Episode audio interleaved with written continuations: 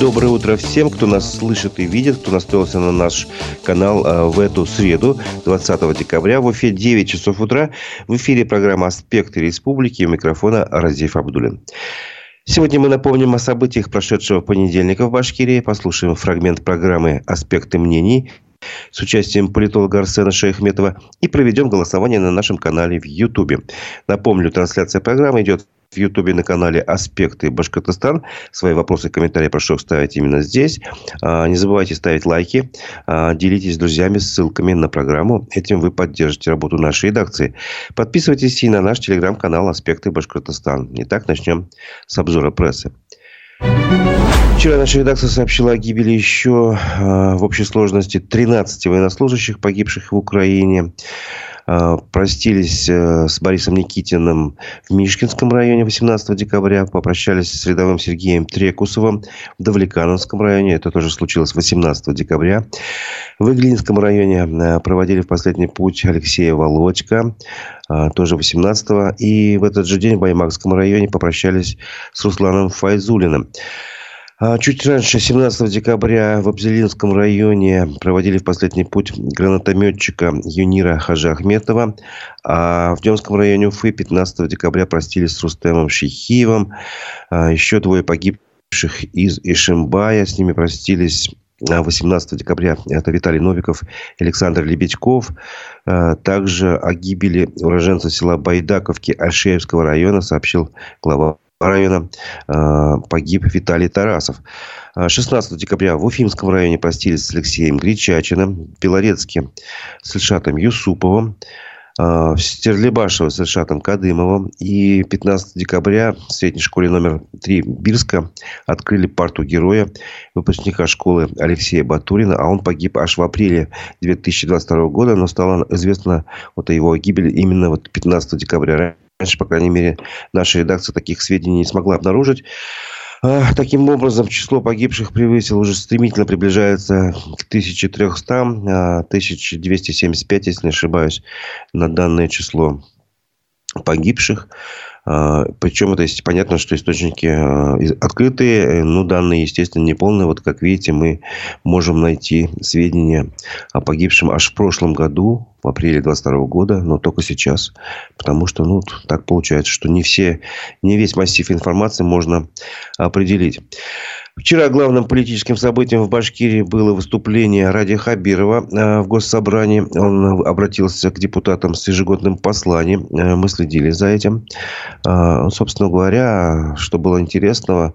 Ну, возможно, много что было интересного, но вот основные ключевые моменты постараемся сейчас выделить. Ради Хабиров определил на, определил на следующий год три направления в качестве задач для своей управленческой команды. И, собственно говоря, первый блок – это работа по достижению целей специальной военной операции, мобилизация ресурсов, поддержка воинов, э, содействие в комплектовании новых добровольческих подразделений, гуманитарные конвои. Второе – это тоже касается СВО, но в тылу, собственно говоря, э, продолжение темы этой же. Э, это работа с ветеранами, инвалидами, семьями их, родными и близкими погибших, ну и много другое. Вот. И третий блок задач, собственно говоря, это экономика. Это продолжение э, программ развития республики, укрепление экономики, социальной сферы, реализация инвестиционных, технологических, инфраструктурных проектов, дальнейшее улучшение качества жизни людей. Ну, как видим сейчас, приоритеты, конечно, вроде бы кажется, что СВО на первом месте, по крайней мере, по количеству задач, да. А, но без экономики, без э, каких-то там планов, проектов, развития именно экономики, социальной сферы, все это может оказаться только на словах, поэтому все-таки, наверное, экономика на самом деле на первом месте. Но что касается э, именно целей э, команды Хабирова насчет СВО, то они подкреплены деньгами. В бюджете на следующий год заложено 4,6 миллиарда рублей на поддержку э, мобилизованных и специальной военной операции, в том числе 2,8 миллиарда на боевые выплаты, закупку технических средств, медикаментов, автотранспорта, питания, и 1,8 миллиарда рублей на внутренние задачи поддержку ветеранов СВО, семей военнослужащих, э, реализацию около 40 региональных мер поддержки. Ну, для сравнения, вот по цифру 4,6 миллиарда держите в уме, а в целом расходы на следующий год запланированы в размере 300,9 миллиарда рублей. Кто захочет сравнить, э, может это сделать. Ну, это полтора процента бюджета будет на цели СВО в Башкирии направлено. А, из других э, таких важных заявлений э, Ради Хабирова можно отметить, что в Башкирии планируют запустить программу программу «Башкирский домик». А речь идет о том, что нужно поддерживать индивидуальное жилищное строительство.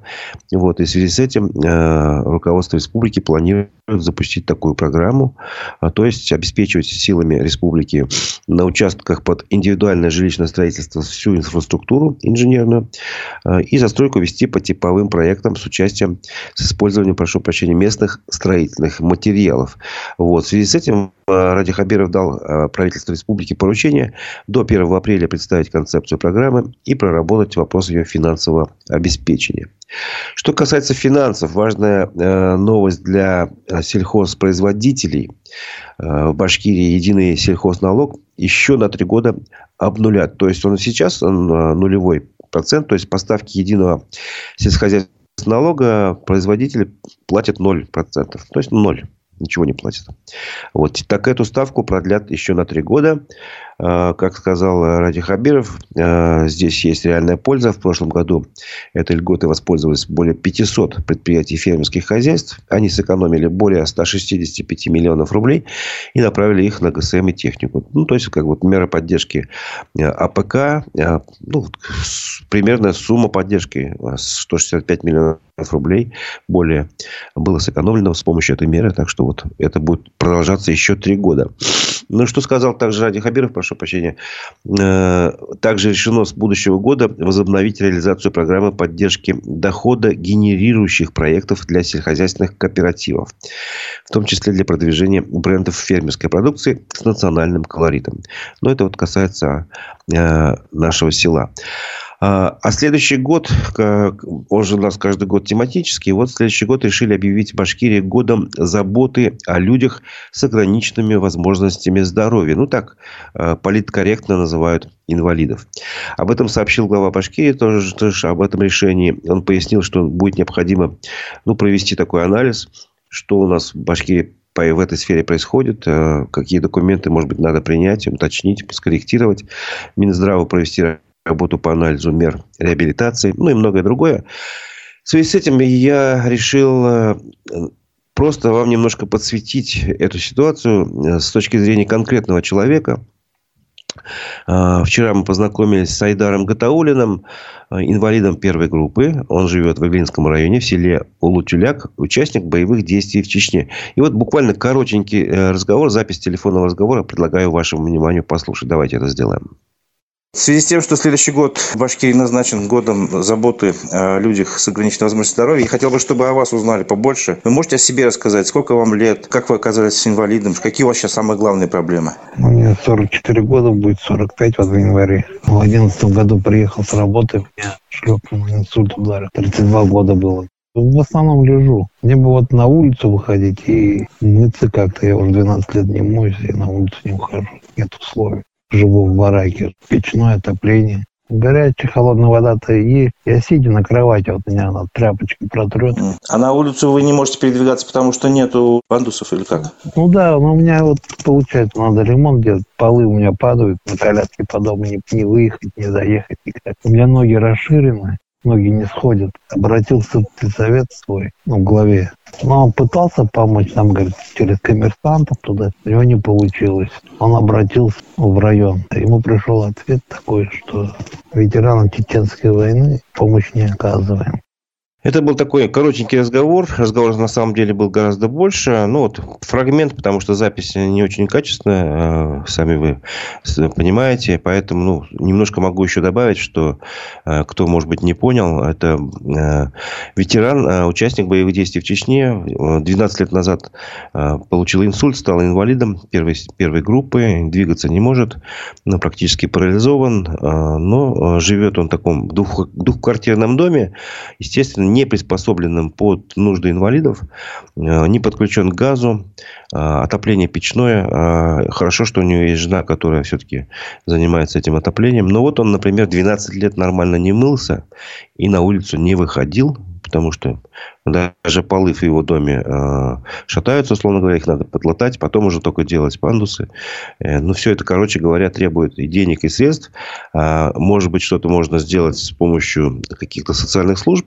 Но для этого нужно выезжать, нужно везде быть представленным, а он это физически тоже не может сильно делать. И вот, например, одно из обращений, которое он, ответов на его обращение из Минстроя, он просил, видимо, квартиру.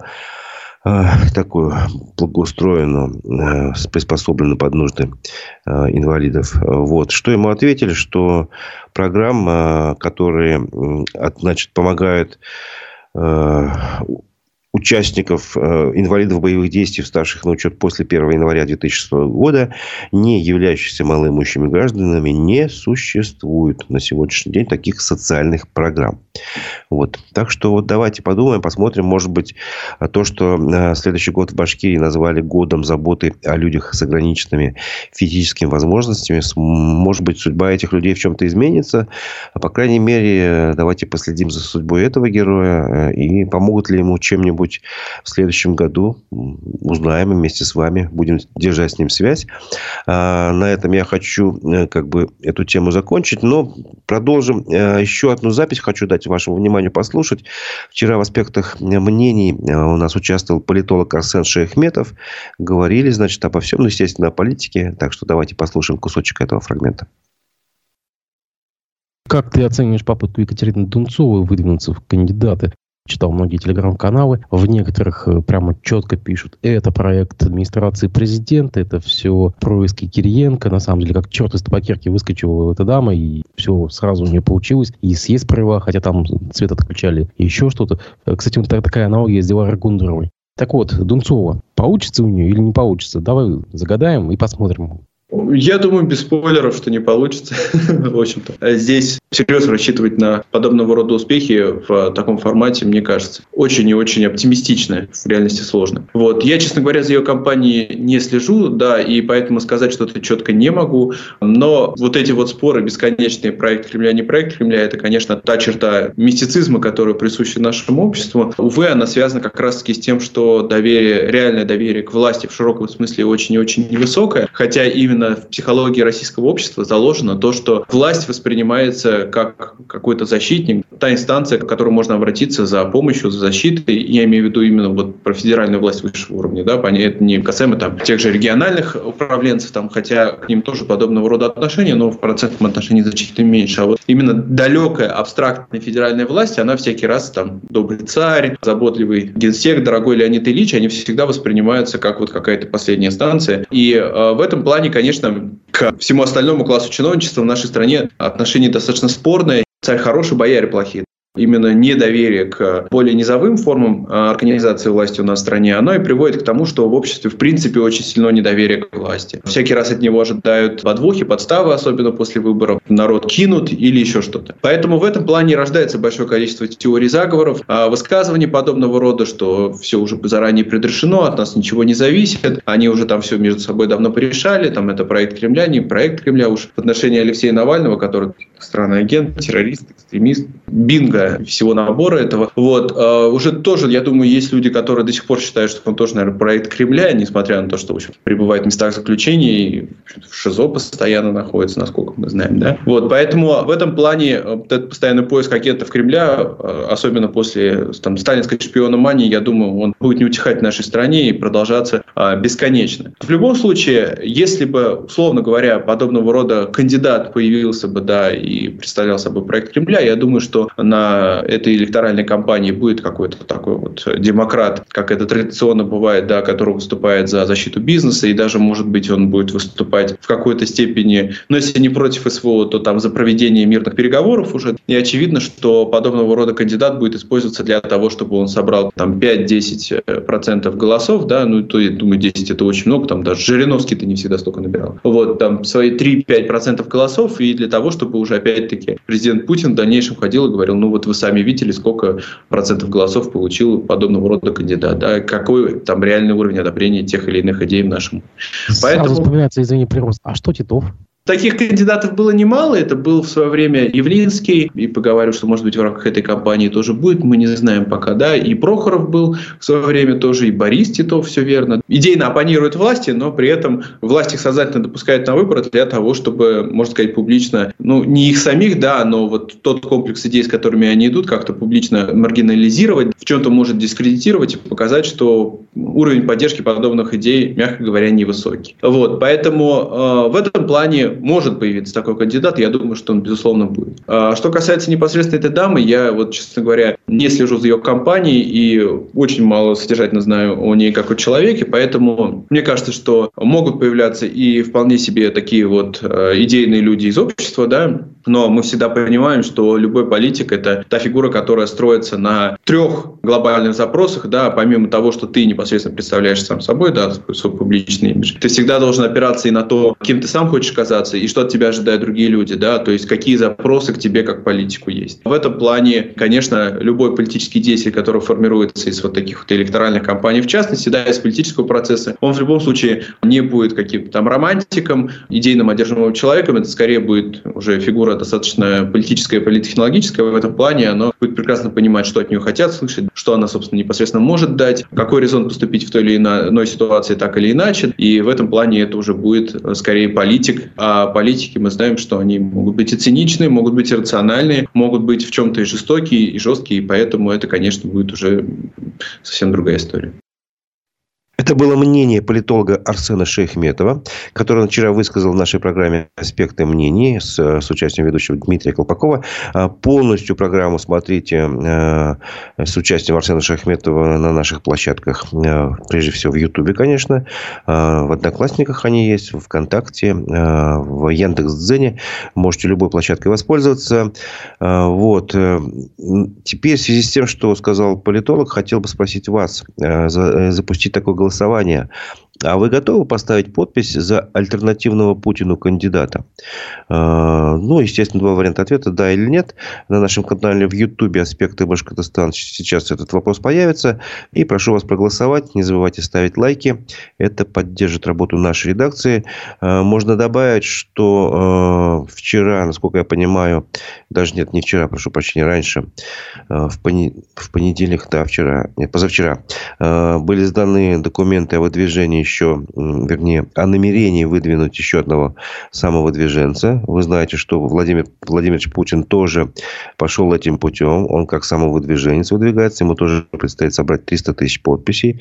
Вот э, в субботу и воскресенье шло, прошло собрание по выдвижению Екатерины Дунцовой, юриста и журналиста из Ржева.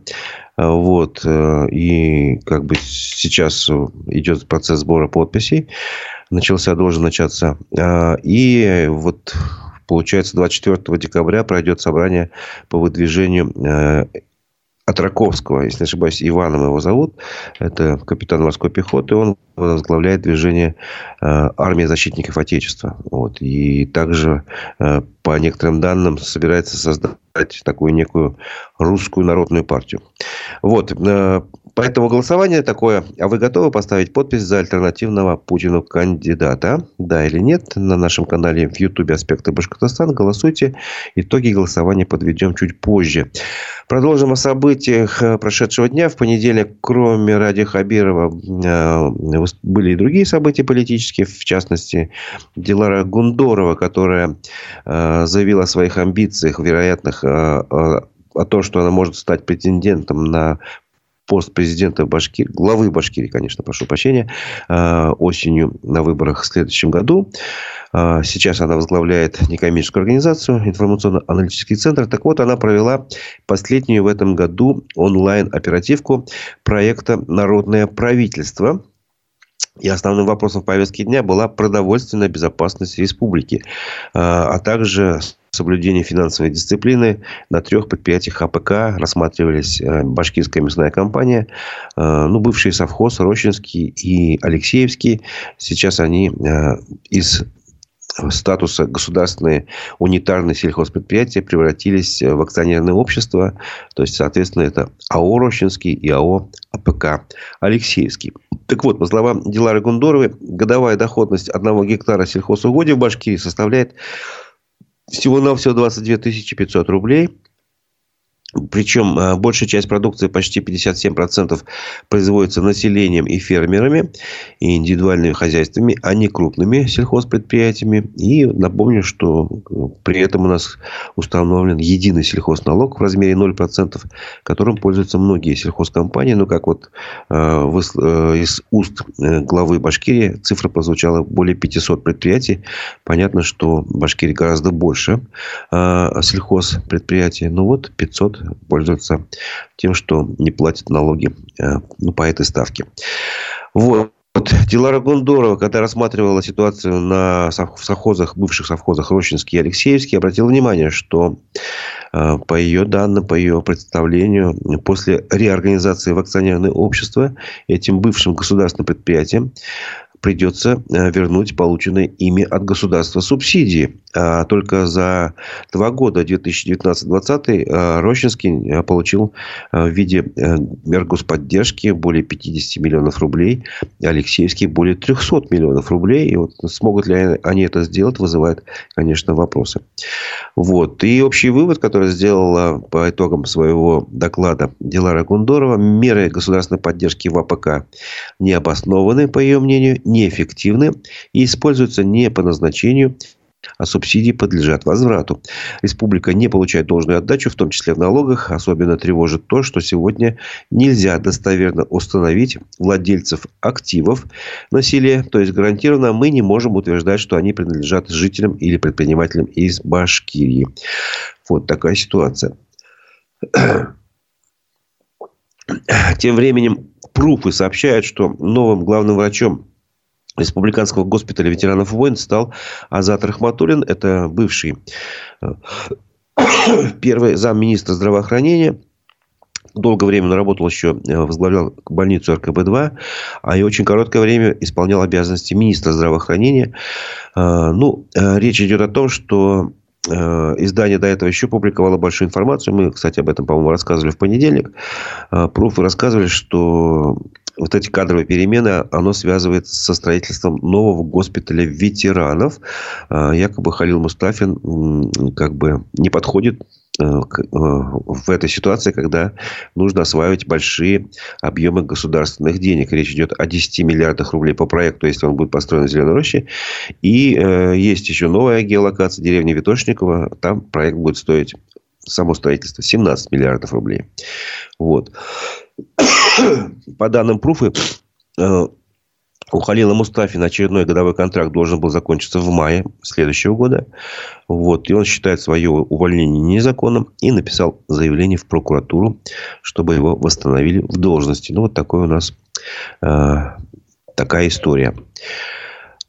Перейдем к судебным новостям из зала суда, что называется. 18 э, декабря Ленинский районный суд Уфы отказался освободить второго осужденного по делу Лилии Чанышевой, Рустема Мулюкова от отбывания наказания, несмотря на состояние его здоровья. Об этом сообщил Русньюз. Э, Рустем Мулюков и Лилия Чанышева внесены в реестр экстремистов и террористов. Прошу прощения.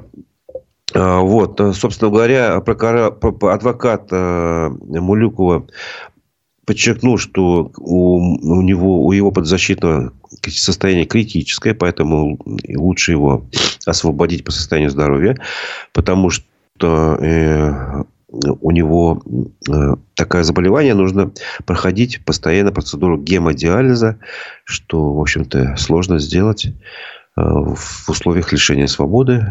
Вот. Но прокурор заявил, что заболевание Мулюкова является длящимся, то есть он не получил его в момент содержания в СИЗО, следовательно, это заболевание не подпадает под перечень заболеваний, препятствующих отбыванию наказания. В общем-то, эта аргументация прокурора адвокату показалась совершенно непонятной, а решение суда необоснованным. Собственно говоря, сложно с ним не согласиться. Вот. Ходатайство об освобождении Рустема Мулюкова адвоката подал еще в ноябре. Вот. Э, Рустам Мулюков является инвалидом первой группы. Напоминаю, страдает от тяжелой болезни, требующей проведения регулярного гемодиализа. Сам он осужден к двум с половиной годам лишения свободы. В общем, по делу об экстремистском сообществе. Вместе ну, Лилия Чаншева на семь с половиной лет, напомню. Вот такая история, такое правосудие. А, тем временем главного бухгалтера отдела полиции по Салаватскому району заподозрили в хищении почти 18 миллионов рублей. Об этом сообщили в Следственном комитете. По версии следствия, а, она в период четырех лет с 2019 по 2023 год вносила в реестры, на, ну, в общем, ведомости на зачисление денежных средств на банковские карты сотрудников недостоверные сведения о начислении себе заработной платы. Заверяла, значит, это все своим электронным ключом, э, ключом начальника отдела полиции, после чего зачисляла деньги деньги на свой банковский счет. И таким образом за 4 года она себе э, как бы начислила почти 18 миллионов рублей. Ну, естественно, которые использовала по своему усмотрению. Вот и там это дело возбуждено на основании материалов подразделения собственной безопасности МВД Республики. И вот теперь ее э, подозревают в хищении, заведено уголовное дело, а на ее имущество наложен арест. Другим новостям из зала суда. Э, РБК УФА сообщает, что Киевский районный суд Уфы по иску прокурора взыскал 27 э, миллионов рублей с фигурантов дела об обналичивании 500 э, миллионов рублей. Решение еще может быть обжаловано. Речь идет о деле, которое рассмотрел еще в 2019 году Советский районный суд Уфы. Тогда там было три фигуранта, которых приговорили к четырем годам лишения свободы условно, э, оштрафовали на полмиллиона, на полмиллиона рублей. А суть дела была такая, что там три человека во главе с Данилом Голышевым, учителем компании «Мир фитнеса». Э, они создали две фирмы однодневки, зарегистрировали на подставные лица и с 2015 2015 по 2017 год вывели со счетов более 100 клиентов около 500 миллионов рублей. Э, как бы оформляли все это под оплату строительных работ, всяких, консуль... Э, всяких консультаций, э, разработки программ. Вот. Передавали, снимали деньги, обналичивали, отдавали клиентам, получали за это свои проценты, около 7% от суммы. И общей сложности получили доход от такой незаконной банковской деятельности более 27 миллионов рублей. Вот теперь с них эти деньги взыскивают. Напомню, что на нашем канале в Ютубе идет голосование. Я прошу вас ответить на вопрос, готовы ли вы поставить подпись за альтернативного Путину кандидата. Кандидата, да или нет. Итоги голосования подведем уже скоро. Сейчас перейдем к другим новостям, уже таким более легким, что ли. О спорте. Салават Юлаев дома переиграл э, казахстанский Борис со счетом 5-4. Матч был дома, в Уфе, то есть. Э, основные события такие яркие происходили в первом периоде, когда команды обменялись шайбами. Причем э, казахская команда вышла вперед первой. Вот, потом наши сравняли счет. И потом снова, короче, обменялись голами. 2-2 закончился первый период. Э, собственно говоря, во втором периоде э, уфимцы смогли забить две шайбы. Николас Мелош и Егор Сучков отличились. То есть, мы э, вышли вперед э, на две шайбы. Был такой разрыв. Но э, третий период был таким драматическим. Казахи смогли отыгра... забить третий гол. Потом отыгрались. Вот это было за пять минут до конца основного времени. Собственно говоря, 4-4 счет близился это с такой ничего к овертайму э, игра сблизилась. Но на последних минутах Николай Кулемин э, принес победу уфимцам своим голом. Итак, 5-4 счет в пользу Салавата Юлаева. Э, приближаются новогодние праздники, и администрация Уфы сообщила график открытие ледовых городков. Всего откроют 11 городков, сообщили в администрации э, Уфы. И первый городок откроют уже завтра э, в парке культуры и отдыха Кашкадан. 21 декабря в 2 часа дня. Кто сможет, кто свободен, приходите. Будет такой торжественный праздник. А дальше пойдут по очереди, соответственно, другие площадки. 22 декабря много площадок будет открыто. 23 в Деме будет открыта резиденция Деда Мороза в вагоне-музее в парке в Демского района. Вот. Ну, а главное событие событие 24 декабря в 4 часа э, откроют резиденцию Уфимского Деда Мороза и центральную столичную елку на площади имени Ленина на Горсовете.